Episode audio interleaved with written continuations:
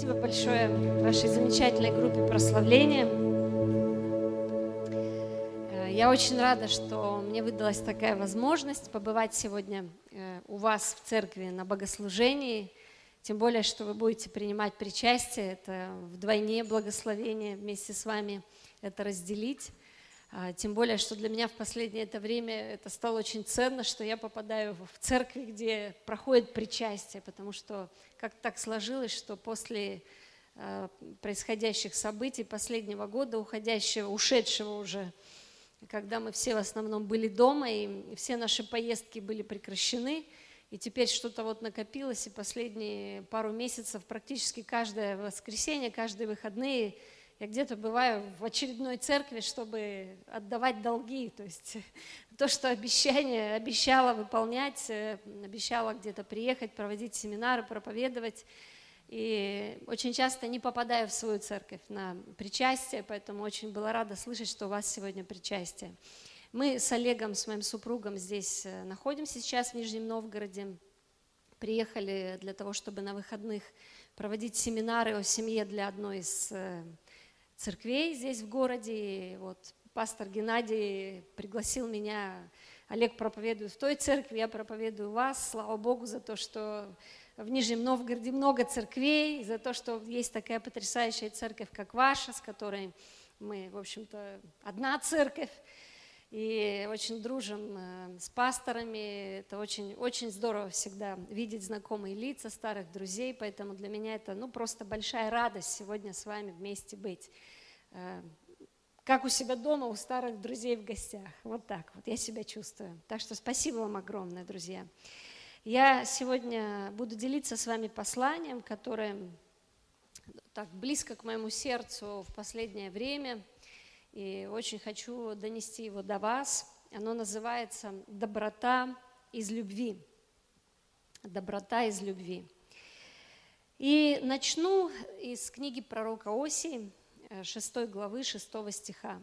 Здесь мы с вами читаем вот такие слова. То есть пророк, обращаясь к своему народу, к Израилю, просит у них от сердца что-то, чего-то такого очень важного, насущного, такого центрального даже можно сказать. Вот, вот если есть что-то э, насущность, самое серьезное, самое сильное, что может затронуть сердце Бога, вот, вот эти вещи Бог просит у своего народа. Он говорит, ибо я милости хочу, а не жертвы, и боговедение более, нежели всесожжений.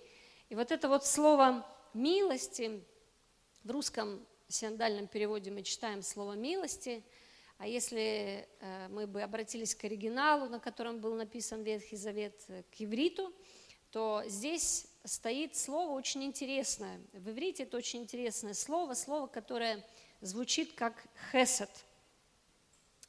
Хесед, э, вы, у вас там есть презентация, да, это вот можно уже следующий слайд.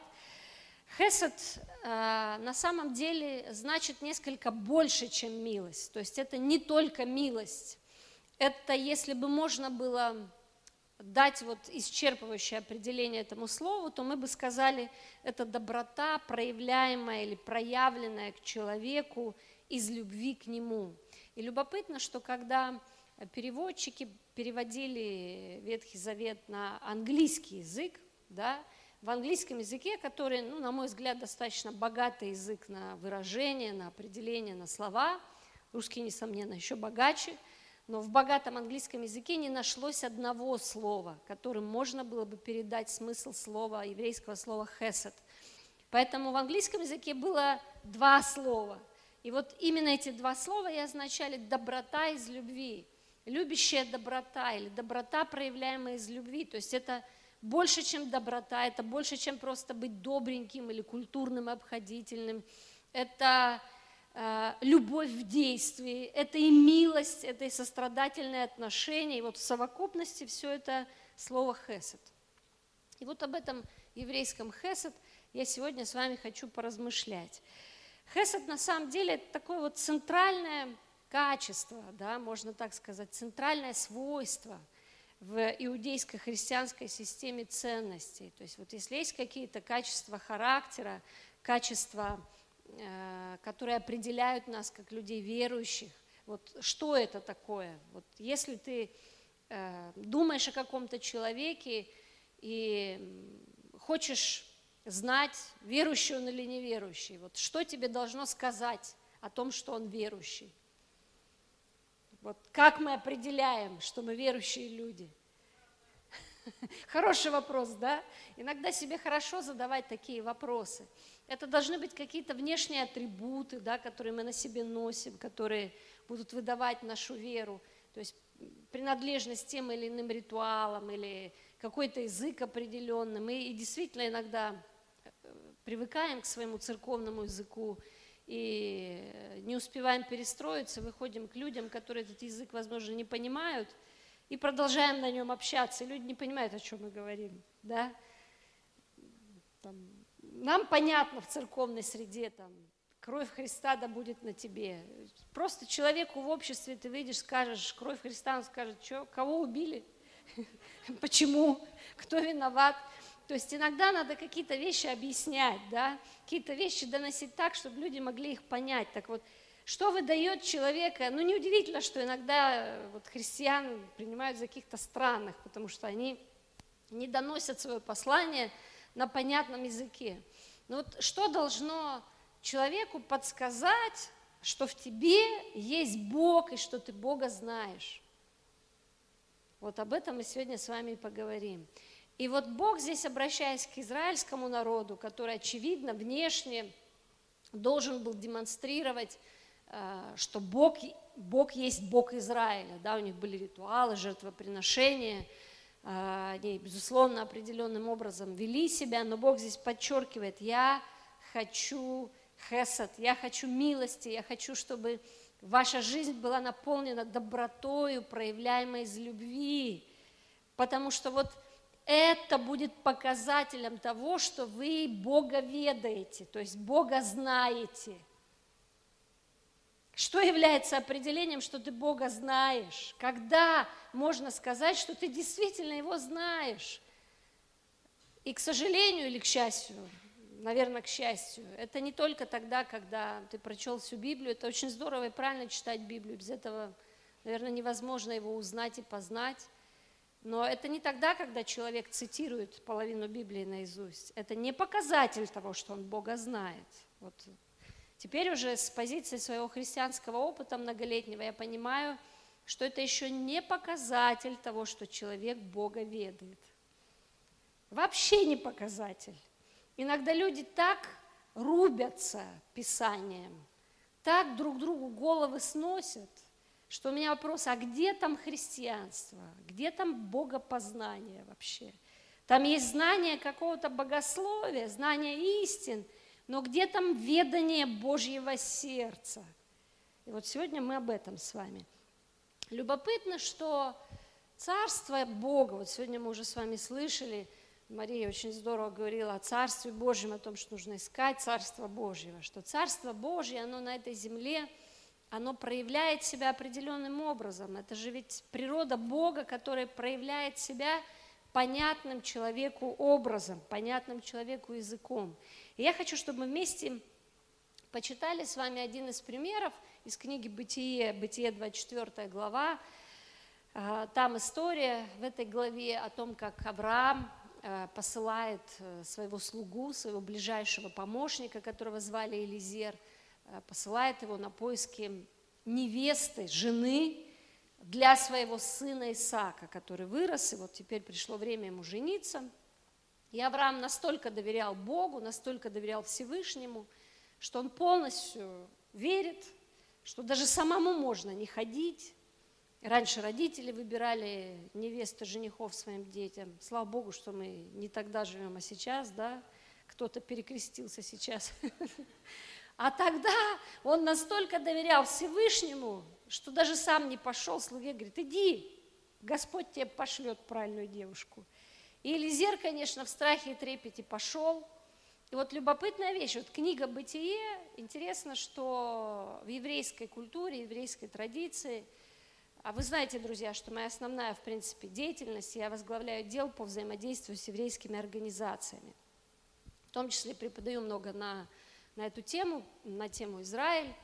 И много читаю, в том числе и какой-то раввинистической литературы, и очень интересно, что у евреев книга «Бытие» – это вообще самая важная книга в Библии, одна из самых важных книг в Библии. Почему? Потому что, как говорят евреи, в «Бытие» а, в зачаточном таком состоянии, в прообразах, в символах, в картинах мы видим вообще всю историю Бога и человека, мы видим всю историю спасения, все там есть, все зашифровано в книге «Бытие».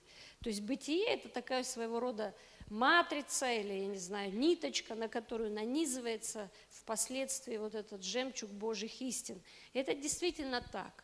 Поэтому в книге «Бытие» нет ни одной случайной истории, вот вообще ни одной. Более того, там нет ни одного случайного слова – ни одного случайного слова нет. Буквально вот несколько недель назад мне один хороший человек скинул ссылку на то, как другой хороший человек, очевидно знающий, раскладывает а, первое слово в книге «Бытие» в первой главе. Вот слово, как оно у нас в русском языке звучит?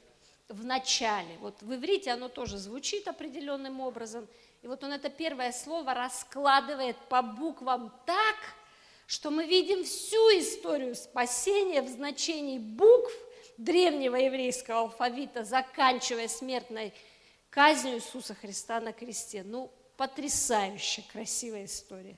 Поэтому там нету даже буквы лишней ни одной. Поэтому эта история, друзья, что-то таки да означает. Так вот, Элизер ищет искать невесту, да? И вот интересно, ну надо было привести нормальную девушку, приличную, более того, лучшую надо было найти, вообще самую классную на Ближнем Востоке, в грязь лицом не ударить. И вот он в сердце своем задумывает, какой эта девушка должна быть. И вот все те молодые люди, которые не женаты, мотайте на ус, это лайфхак, что искать в женщинах. Вот здесь подсказка в книге «Бытие». Что искать? И вот он здесь не говорит, Господи, вот пусть самая красивая, которая из всего этого вот сон на девушек выйдет, вот самая красивая, наверное, это ту, которую ты послал. Мы не видим ни слова про ее внешность, а Библия действительно говорит, что э, красота обманчивая, красота суетна, миловидность обманчива, но женщина, боящаяся Господа, достойна хвалы. То есть красота – это нечто такое текущее, эфемерное понятие – на сегодня есть, завтра ее нет. Но он ищет в ней определенных качеств и свойств. И вот здесь, вот в 24 главе, 14 стихе, мы с вами читаем, он говорит так, «И девица, которой я скажу, наклони кувшин твой, я напьюсь, и которая скажет мне, пей, я и верблюдам твоим дам пить, пока не напьются. Вот та, которую ты назначил рабу твоему Исаку, и посему узнаю я, что ты творишь хесед, милость, доброту, что ты добр с господином моим Авраамом. То есть какая у него загадка девушки? Девушка, молодые люди, кого ищем? Жена должна твою жизнь не усложнять, а облегчать.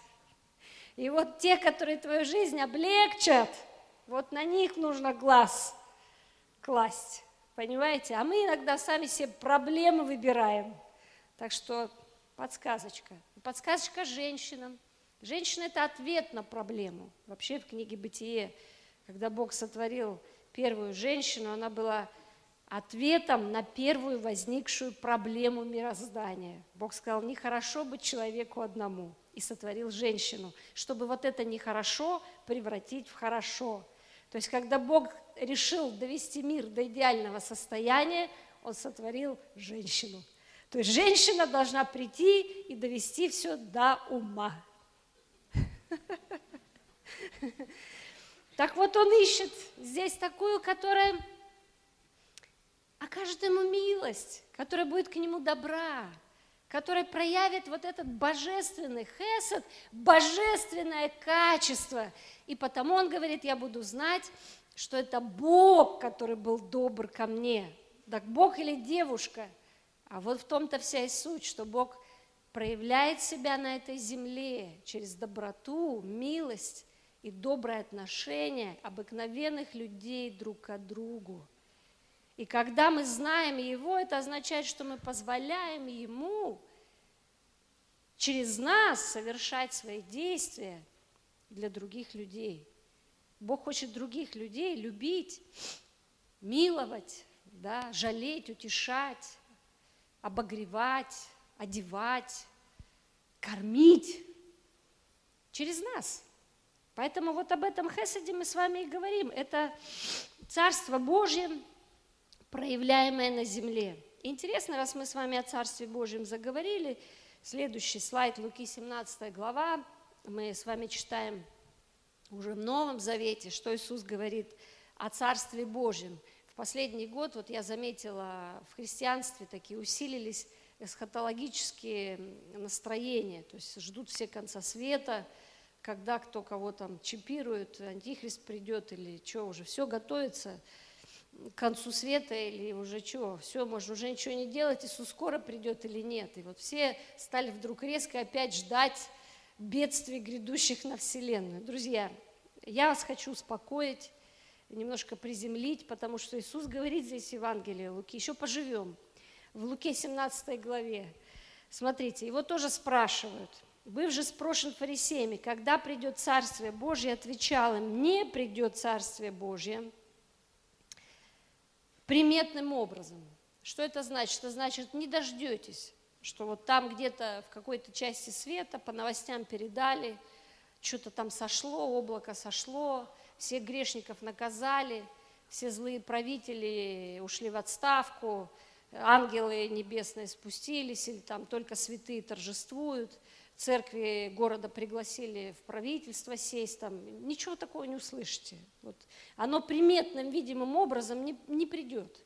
И не надо ждать новостей о том, что там где-то Царство Божье пришло на какую-то местность. Он говорит, так не будет. И не скажут, вот оно здесь или вот оно там. Ибо вот Царствие Божье, он говорит, что? Внутри вас есть. То есть он, он говорит, что способность раскрыть, принести Царство Божье на землю есть у человека внутри.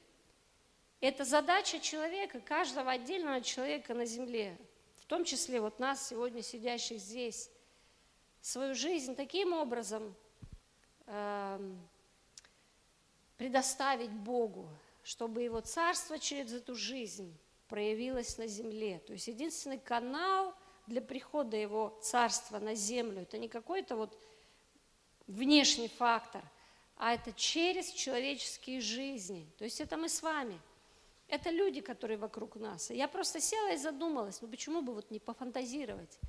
Просто представьте картину, а что если бы вдруг однажды мы пришли к такой, э, ну к такому состоянию, вот человечество придет к такому состоянию, когда все люди буквально, или большая масса, да, как мы говорим, критическая масса людей, будет примерно такими, как эта девушка Ревека – добрыми. Пить хочешь? Да пожалуйста. Тебе какая-то помощь нужна? Пожалуйста. Добрый друг к другу. Друзья, разве мы не сможем тогда сказать, что Царство Божье пришло на землю? Это к вопросу, как Царство Божье приходит. Да вот так оно и приходит. Не нужно ждать, что кто-то его принесет. Это мы его и приносим. Это мы можем его принести в свои семьи, в свои дома, в свое окружение, к тем, тем людям, которые рядом с нами живут, к тем людям, с которыми мы общаемся. Почему это так важно? Почему именно Хесед? Кстати, меня на эту проповедь тоже вдохновил один раввин, который я очень уважаю, который именно вот так и трактовал это слово Хесед. Смотрите, исход 34 глава, 6 стих. Бог говорит о себе, о своей сути. Вот он здесь проходит перед Моисеем. Это такой тоже очень важный момент, когда он должен представить себя Моисею, через Моисея народу израильскому, какой он этот Бог, кто он этот Бог. Потому что народы вокруг верят в разных богов. А какой он этот Бог, Бог Библии, Бог Писания сегодня, вот нашего Писания? Тот Бог, в которого мы верим, Бог еврейского народа. И смотрите, что он говорит о себе. И прошел Господь пред лицом его и возгласил, Господь, Господь Бог человеколюбивый. То есть он мог бы назвать себя как угодно, он Бог, правда? Он мог сказать, я творец Вселенной, он, потому что он творец Вселенной. Он мог сказать, я судья этого мира, потому что он судья этого мира. Он мог сказать, я всемогущий вездесущий, потому что он всемогущий вездесущий. Но когда он представляет себя Моисею и говорит что-то самое важное о себе, вот что Моисей должен о нем понять, и что должны понять все люди, которые читают Библию, и что должны понять все люди, которые хотят понять Бога, какой Он. Я, Господь Бог, человеколюбивый и, много, и милосердный, долготерпеливый и многомилостивый и истинный. То есть он определяет себя вот теми всеми качествами, которые мы сегодня заключаем в значении этого слова «хесед». Он говорит, я и есть полнота этого хесада. Человеколюбивый, многомилостивый, долготерпеливый, да, милосердный. Поэтому доброта вот как мы еще можем ее определить? Доброта хест – это такое отношение к человеку, которое утверждает ценность человека и значимость человека. То есть это не просто, если мы говорим, что, что не есть доброта, что не есть этот хесед, что не есть доброта, проявляемая из любви, иногда вещи легче понять на э, противоположных каких-то аналогиях. Вот что не есть доброта, проявляемая из любви – это не просто быть добреньким, это не, поверхностное отношение. Вот во многих культурах, особенно в европейской культуре, в американской культуре, если вы поедете, люди друг другу улыбаются очень часто. Я помню, мы первый раз, когда приехали на североамериканский континент, это была наша такая первая поездка в Канаду. У нас еще тогда средняя дочка только родилась, она была с нами, и я никогда не была еще в подобных странах, там было больше 20 лет назад – я приехала, и мне первое, что мне бросилось в глаза, что люди все друг другу улыбаются и друг с другом здороваются. И я спрашиваю у тех, кто нас принимал, а что тут все верующие? И они надо мной посмеялись и говорят, да нет, это просто такая культура. И мне потребовалось, знаете, какое-то время, чтобы понять, что когда тебя спрашивают how do you do, тебе не надо останавливаться и 15 минут объяснять how do you do, как у тебя дела. Буквально эта фраза означает как твои дела, но она уже давно это в английском языке не означает. Она значит просто привет, иди дальше. И понимаете, поэтому хесед это не вот про how do you do и иди дальше. Одни наши друзья очень хорошие эмигрировали, переехали в Австралию, они верующие в Австралии озадачились найти себе церковь, а церквей там очень много австралийских, очень хороших церквей. Вот мы песни некоторые поем, э, происхождение австралийских, этих, из, из австралийских церквей. И они прошли по разным церквям, искали где-то себе дом. И говорит, в каждой церкви есть такая welcome team, команда приветствия. Вот у вас прекрасная команда приветствия. Меня 20 раз поприветствовали, когда я в зал входила. На первых дверях, на вторых дверях. Это очень приятно, это здорово. Конечно, классно, когда ты чувствуешь себя, ну, что тебе тут рады, это всегда очень приятно. Это хорошо приветствовать людей. И вот она говорит, на, вот в каждой церкви была такая welcome team, и мы говорили, вот мы приехали, мы из России, а, классно, супер, здорово, что вы к нам пришли, брали у нас телефон, записывали там наши данные, мы с вами свяжемся, если вам помощь нужна. Мы, говорит, несколько церквей обошли, позвонили нам только из одной. Только из одной позвонили. То есть просто поверхностно сказать привет недостаточно. Угадайте с трех раз, в какой церкви они остались. Ну, в той, из которой позвонили. Несложно догадаться. То есть из той, которые позвонили, говорят, слушайте, ребят, ну как вы там? Может, вам что нужно, может, продуктов надо? Они им, помню, завезли даже какие-то продукты, что-то еще, вы же тут новички, вы ничего не знаете, предложили помощь. Вот это уже больше похоже на хесед. Поэтому это не поверхностное отношение, это не просто быть добреньким для того, чтобы держать лицо или делать вид, или чтобы отношения не испортились. Что еще не есть, это доброта, проявляемая из любви это не компромисс. Это не компромисс. То есть тебе не нужно делать компромисс с ложью, с грехом. И если это действительно то, что ты видишь перед собой, ты не можешь с этим не согласиться, не смириться, тебе не надо делать вид, что ты с этим соглашаешься и смиряешься. Тебе не надо делать вид, что ты это одобряешь. Но можно что-то не одобрять можно не принимать или, скажем так, не соглашаться, даже лучше сказать, не соглашаться с чьей-то мыслью, точкой зрения, с чем-то поведением, но при этом человека не обязательно от себя отталкивать. Его не обязательно от себя отталкивать. И вот эти вещи, как ни парадоксально, они могут сосуществовать. Это то, что демонстрировал нам Христос, который был на самом деле полнотою проявления вот этого хесед на земле.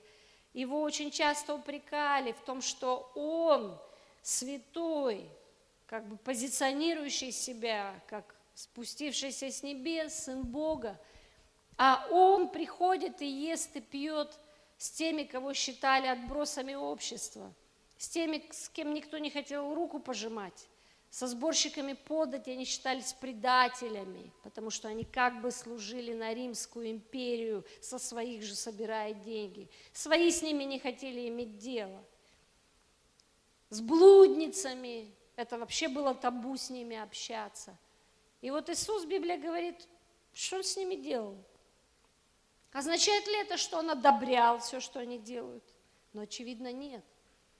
Он приносил в их жизнь какой-то совершенно другой смысл, новый смысл, не одобряя и не идя на компромисс с тем, что они делали, он, тем не менее, мог испытывать к ним сострадание. И он давал им импульс тем, что он их не отвергал, не отталкивал от себя. Он давал им импульс к изменению. И это нечто потрясающее. Поэтому доброта, хесед – это такое отношение к человеку, даже если этот человек – ну, погряз в совершенном ужасе. Это такое отношение к человеку, которое, тем не менее, продолжает утверждать, что этот человек ценен и значим, и что он может жить другой жизнью. Если бы мы с вами попробовали практически да, понять, что же такое хесед, то вот у меня есть для вас такой целый список – как хесед, как вот это качество и свойство проявляло себя и в культуре Ветхого Завета, и в культуре церкви по сей день. Как себя, а, как церковь распространяла, скажем так, или народ Божий распространял Царство Божье. Это добрые дела и благотворительность, это правда. Церковь всегда была известна своими добрыми делами, своими проектами, там, накорми голодного, кому-то помоги, что-то сделай – и интересно, что это есть и в еврейской культуре. На сегодняшний день вот у нас в стране, мы уже не говорим об Израиле, но у нас в стране, так как я работаю с еврейскими организациями, я абсолютно точно знаю, что есть масса организаций, ну, может быть, не масса, но определенное количество организаций, которые внутри самого еврейского общества, вот они живут такой общинной жизнью – продолжают жить. У них есть организации, которые специально э, направлены, нацелены, такие фонды помощи малоимущим, пенсионерам, э, людям таким, которые имеют какие-то заболевания физические, им нужна помощь, инвалидам, просто одиноким людям. Кстати сказать, ряд этих организаций так и называются ХЭСАД. У нас э, мы дружим в своей церкви с одной потрясающей совершенно еврейской организацией – она называется «Организация бывших малолетних узников гетто и концлагерей».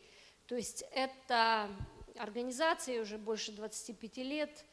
Там, конечно, одни евреи, э, люди, которые, будучи детьми, маленькими вот совсем, пережили Холокост.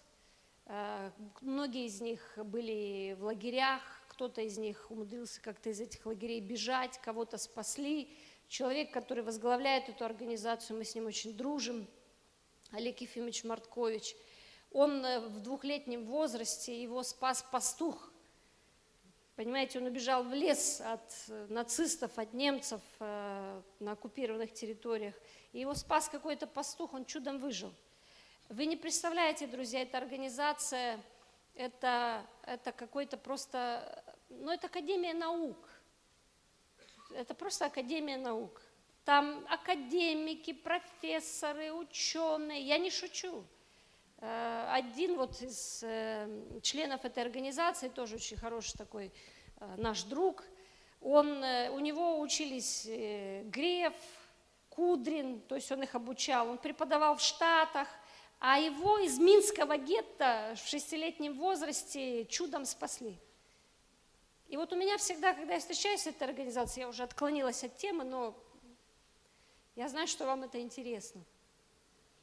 Мы всегда, когда с ними встречаемся, у меня есть один вот вопрос. Люди, у которых такая страсть к жизни, и вот у меня вопрос, как, как можно было в детстве смотреть в лицо смерти и после этого так любить жизнь? Понимаете, так любить жизнь. Они в этой жизни состоялись, они что-то сделали, они что-то совершили, они создали организацию, они встречаются, они радуются, они празднуют праздники. Какое мы к ней имеем отношение?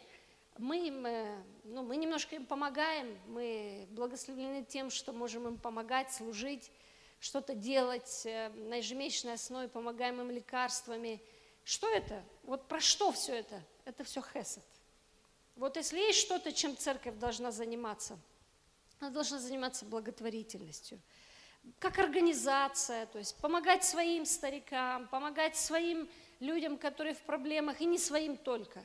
Конечно, мы не можем объять все, но можем сделать что-то. То есть вот признак того, что мы Бога знаем и ведаем, прежде всего это вот такие дела, да, когда мы можем протянуть руку помощи, можем протянуть руку помощи. Что еще это такое? Хесед – это приветливое отношение пришельцам. Это очень важно. Сегодня у нас в стране, я знаю, что в вашем городе очень много пришельцев. Людей из разных стран. Из стран Азии, из стран там, Африки у вас э, учатся здесь в университетах, да. Это категория, на которую мы должны быть нацелены, друзья. Потому что очень часто они страдают. Очень часто они не в своей культуре, очень часто они являются жертвами какого-то шовинизма, национализма, и подобных всяких вещей. И в еврейской культуре, и в христианской культуре, наследница, так скажем, еврейской культуры, библейской еврейской культуры, культуры это одно из, одна из заповедей, доброе отношение к пришельцам. Поэтому гостеприимство на всех уровнях, гостеприимство в своем доме, всегда добро пожаловать, всегда есть место для гостей. Когда ты строишь дом, у тебя обязательно должна быть комната для гостей. А как же, это же Потому что по Писанию, да, принимать гостей – это хесед проявлять.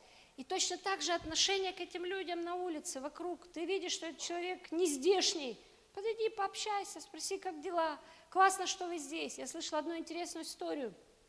Она э, была в одном городе, в принципе, даже не в нашей стране, когда семья иммигрантов, чернокожих иммигрантов – приехали, поселились среди белых людей, интеллигентных. И эти люди были так несколько враждебно настроены к этим чернокожим. Они там, эти чернокожие люди купили землю, дом среди этого белого населения, это было в США. И белые люди с таким подозрением смотрели, что тут будет происходить. И это рассказывал сам как бы, участник этих событий, он еще был тогда мальчиком, и он говорит, мы попали, наша семья попала в такую ситуацию, когда вот мы в чужой стране, мы в чужой земле, я отличаюсь от них по цвету кожи, и я не понимаю вообще, тут, я тут нужен, не нужен, что я тут буду делать, как меня тут примут. И говорит, ну мою всю жизнь перевернула перевернул поступок одной женщины. Однажды, говорит, я выхожу на крыльцо своего дома, и вижу, как навстречу мне идет белая женщина с подносом печеньев, наша соседка, и говорит, вы недавно приехали, да? Я испекла для вас печенье. Добро пожаловать. Пусть наш район будет для вас хорошим, уютным домом. Если что, я вот там живу, пожалуйста, угощайтесь, это для вас. И он говорит, вот это вот ее отношение изменило всю мою жизнь. Я понял, что я важный, значимый, нужный человек. Это удивительно. Эта женщина не, удивительно, что она была христианкой. Так что это приветливое отношение к людям, когда ты их встречаешь. Это любое желание помочь. Библия полна этих историй. Э, добрый самарянин, который не прошел мимо. Мимо прошли люди, которые знали ритуалы, которые были верующие. Или вид, Библия говорит, и священник прошли мимо – того человека, которого впоследствии спасет этот добрый самарянин, да, человек, на человека напали разбойники, он лежал, умирал там в своей крови. левит опаздывал, священник поохал, прошел мимо. Это к вопросу, что является показателем, что человек Бога знает. Да нет, оказывается, не внешние атрибуты, и не знание Писания, и не то, что ты в хоре поешь, и даже не то, что ты пастор или проповедник, не говорит еще о том, что ты Бога знаешь. Вот как-то в последнее время эта тема меня очень обеспокоила, потому что иногда мы как-то наивно полагаем и прячемся, и думаем, что ну раз вот мы здесь в церкви, Библию читаем, традиции знаем, причастие принимаем, наверное, Бога мы знаем.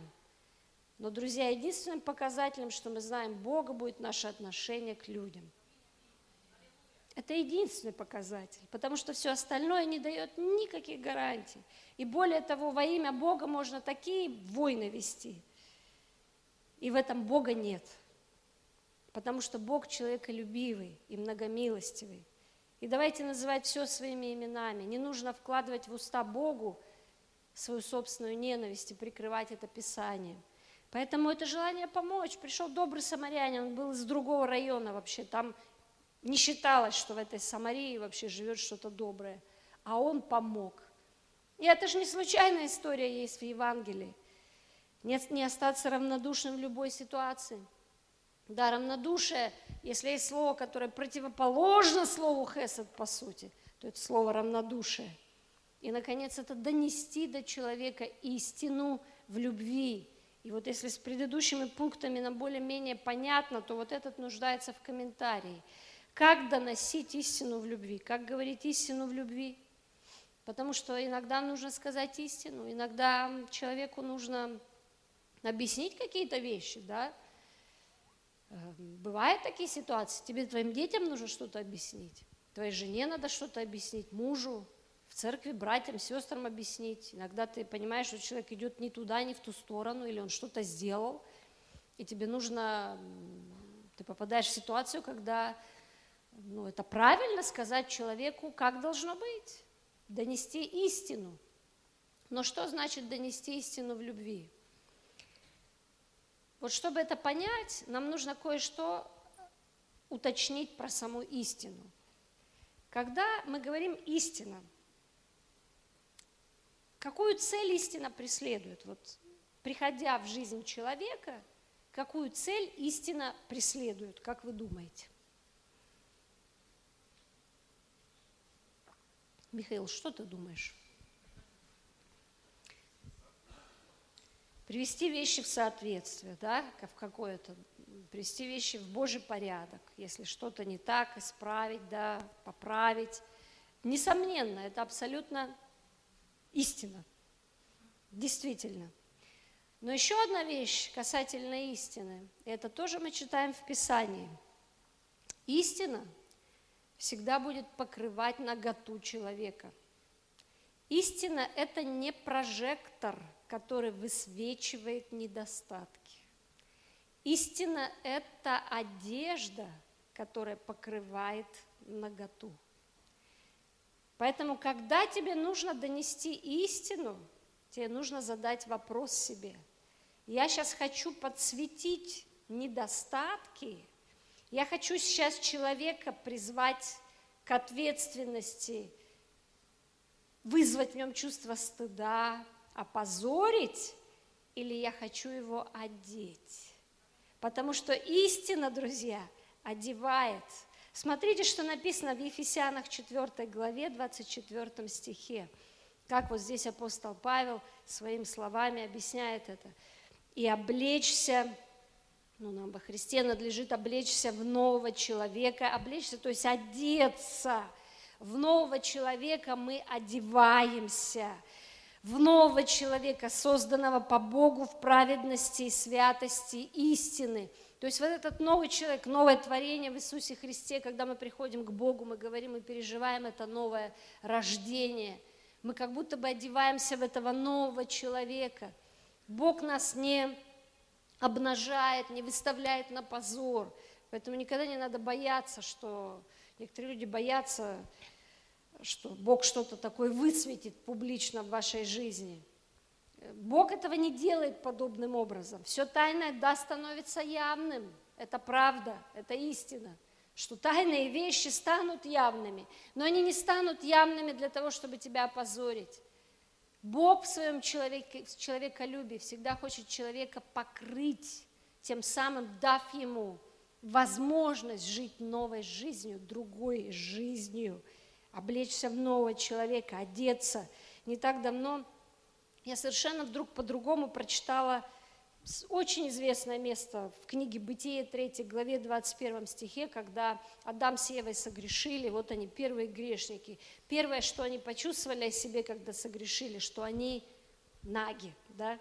То есть грех их обнажил, им захотелось прикрыться, им захотелось одеться.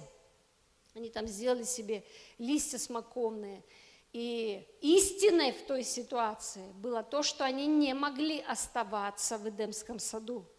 И Бог, Библия говорит, должен был их оттуда изгнать, закрыв им доступ. Это было истиной. То есть Бог добрый, но не добренький. То есть он не будет просто прятать что-то под ковер. Человек согрешил, должен был нести последствия греха. Так? Так. Но что здесь написано в Бытие 3 главе, 21 стихе? И сделал Господь Бог Адаму и жене его одежды кожаные и одел их. Прежде чем он их изгонит из Эдемского сада, потому что истина должна будет восторжествовать, он их оденет. И он не просто их фиговые листья оденет, он их оденет во что-то, чем можно укрыться, что будет для них искуплением. Это означает – какое-то животное в жертву было принесено. Понимаете, друзья? Вот подчерк Бога. Они одетые оттуда вышли. Грешные, но одетые и с надеждой на полное восстановление.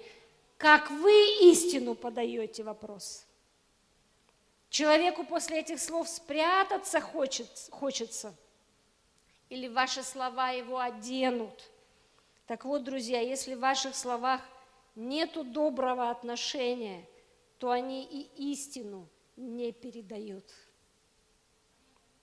Истина – это не константация фактов.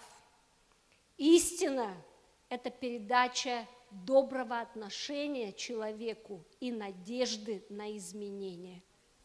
Вот тогда это истина. Это к вопросу, как о чем-то сказать своему мужу, своей жене и своим детям.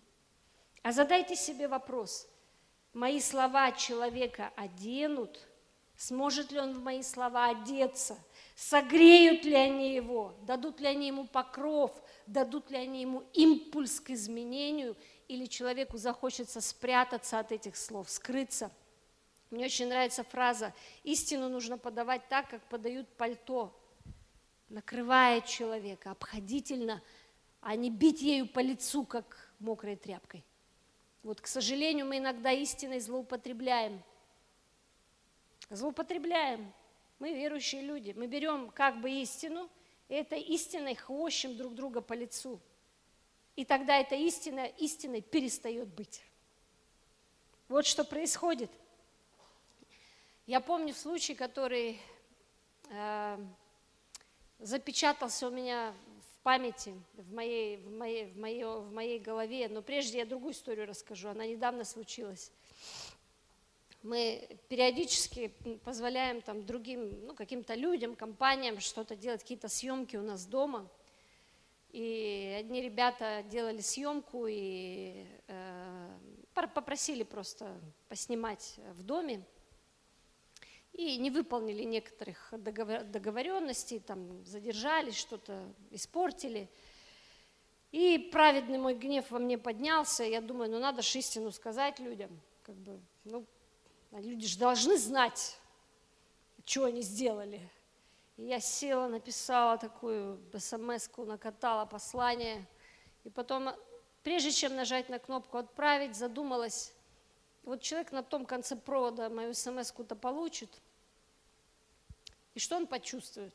Вот он в, эту, в эти слова мои оденется, или эти слова его обнажат, и ему станет холодно, и ему захочется спрятаться. Я подумала, что если бы мне такую смс послали, то я бы хотела спрятаться. И так у меня не нашлось других слов. Я просто стерла эту смс и не послала. Некоторые смс не надо посылать. Вы их пишите, но не посылайте. Пусть пар выйдет и вылетит в окно. Вам будет легче. И истину вы в грязь не замараете своим неверным отношением. Почему у меня была сила это сделать? Потому что когда-то много лет назад, когда мы еще были студентами, учились в библейской школе с Олегом, а, в Упсале, в Швеции, мы только поженились тогда, были молодые, у нас не было детей, шведы за нас оплачивали обучение, то есть, в общем-то, мы не работали, потому что не имели права там работать, у нас было много свободного времени. И когда мы приехали, Моника и Карл Густав Северин, вот вы все знаете, да, Карл Густав, известный такой проповедник – Э, много сделал хорошего для нашей страны, принес Евангелие для очень многих. Он наш духовный отец с Олегом. И они попросили нас помогать им по дому, прибираться там, ну, раз в неделю приходить по саду, там с ними было еще их четверо детей, школьников. И я должна была там раз в неделю приходить и Монике по дому помогать. И, ну, что мне было 18 лет, глупая, ветреная девчонка, Утром учишься, рано встаешь, днем идешь, спишь. Что еще студенты делают днем? Спят, потому что утром не выспался, да. И я помню, что я проспала. Однажды я просто сильно проспала, что-то будильник не поставила, опоздала, как-то халатно к этому отнеслась, сильно опоздала. Не на пять минут сильно. Иду и думаю, что, ну, наверное, что-то мне сейчас Моника скажет – а из-за того, что опоздала я, она опоздала на свою работу, а для шведа опоздать, что для американца налоги не заплатить. Я понимаю, что для вас ни то, ни другое непонятно. Но это плохо сильно, это, ну, это совсем прям плохо, это нарушение общественных стандартов и устоев. И вот я иду и думаю, что, наверное, сейчас на меня все силы ада или неба обрушатся, я не знаю, что мне ждать, и вы знаете, я понимала, что Монике придется мне что-то сказать. И когда я пришла, она мне положила руки на плечо, обняла меня. И я не помню, что она мне говорила. Она мне что-то говорила. Но она говорила мне, как добрая мама. Она мне говорила, девочка моя. И начинала мне объяснять, почему это плохо опаздывать. Вы знаете, слезы текли по моему лицу. Я понимала, что я сделала плохо. Мне больше не хотелось сделать так опять, но я знала, что меня здесь любят. И она дала мне импульс жить совсем другой жизнью. Мы по сей день с ней дружим. По сей день. Истину надо подавать как пальто. Что бы кто бы против вас не сделал, вы можете объяснить ему вещи так, что дадите ему импульс к изменениям. Это очень важно понимать. Ну и, наконец, я уже упоминала, что Иисус был уникальным человеком. Он и Бог, и человек, и его нахождение на земле было абсолютно уникальным. Он был полнотою, просто полнотою божественного Хесада. Если бы можно было выразить всю полноту божественного Хесада в действии, то это был бы Христос. Если можно было бы подобрать один синоним к слову христианин, вот сказали бы, оставьте одно что-то, то это был бы человек, проявляющий доброту из любви, тот, кто творит хесед. Я в этом абсолютно уверена.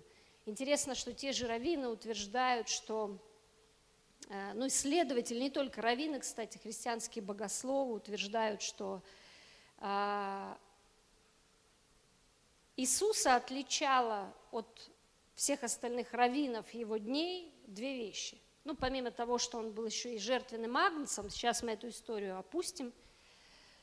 Но вот в его поведении, в его речах, в его проповедях, на самом деле они говорят так, Иисус не сказал ничего нового, до него уже все это говорили другие раввины. То есть подобные вещи, подобные идеи уже существовали до него в иудаизме. В чем тогда была его уникальность? И они говорят, уникальность его была в двух вещах в том, что в совокупности всего этого до него не сказал один человек. Говорили разные люди, но в совокупности подобное сказал только он.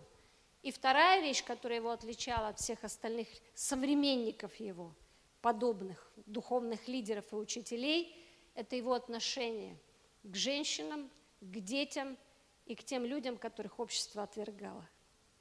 Уникальность его была в его отношении. Поэтому отношение – это центральное качество. И здесь мы имеем с вами обетование от Бога. Притча 11 глава, 25 стих. «Благотворительная душа будет насыщена, и кто напояет других, тот и сам напоен будет». То есть, когда мы творим добро, добро возвращается к нам, и люди добры с нами.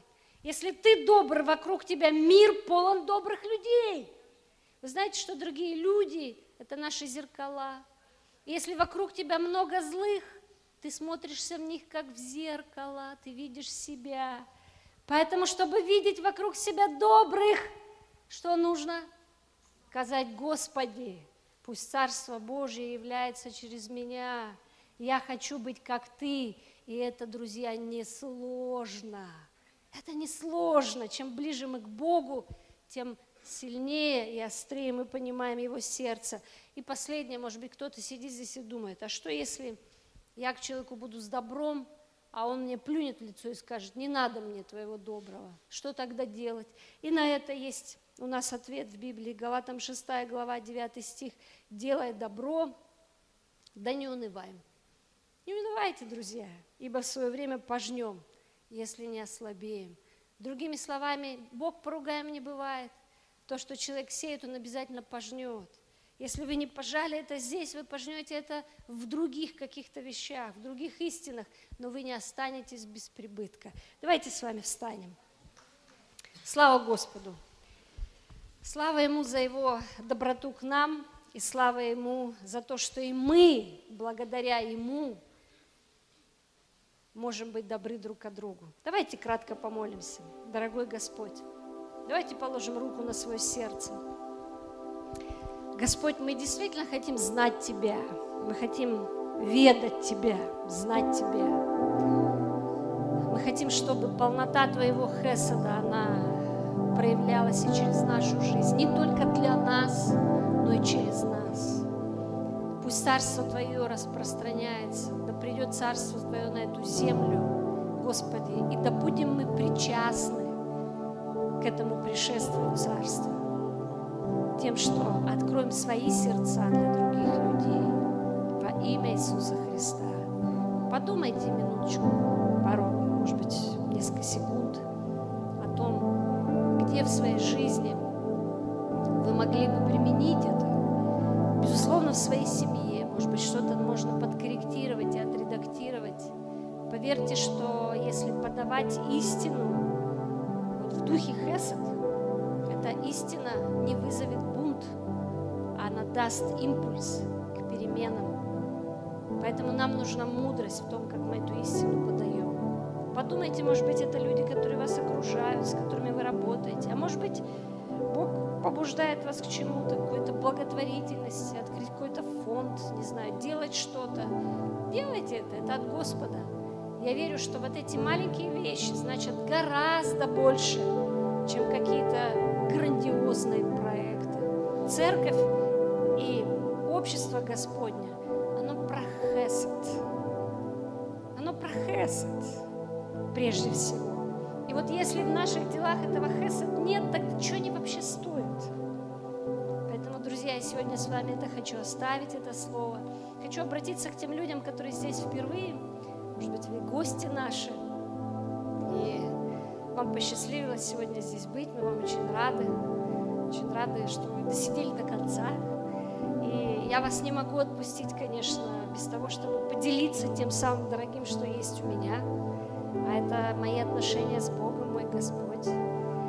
Когда-то Он вошел в мою жизнь в мое сердце, потому что я Его об этом попросила. И сегодня я могу помочь вам попросить Его прийти в ваше сердце.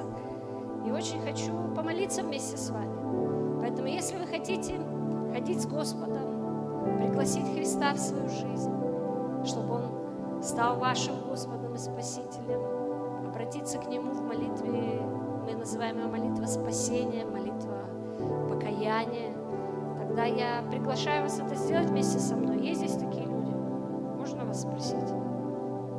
Если вы здесь есть, можно вас увидеть тогда.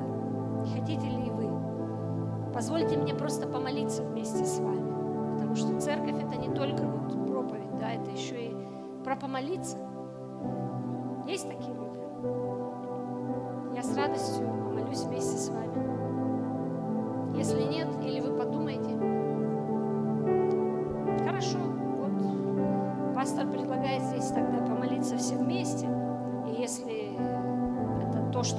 Касается вас, тогда вы потом не уходите, дайте нам понять. Хорошо, чтобы мы с вами познакомились. Давайте вместе помолимся, церковь. Дорогой Господь. Данная запись сделана местной религиозной организацией Церковь Христиан Веры Евангельской Слова Жизни города Нижнего Новгорода. ИНН 52 600 52 114 ОГРН 102 52 300 19 613.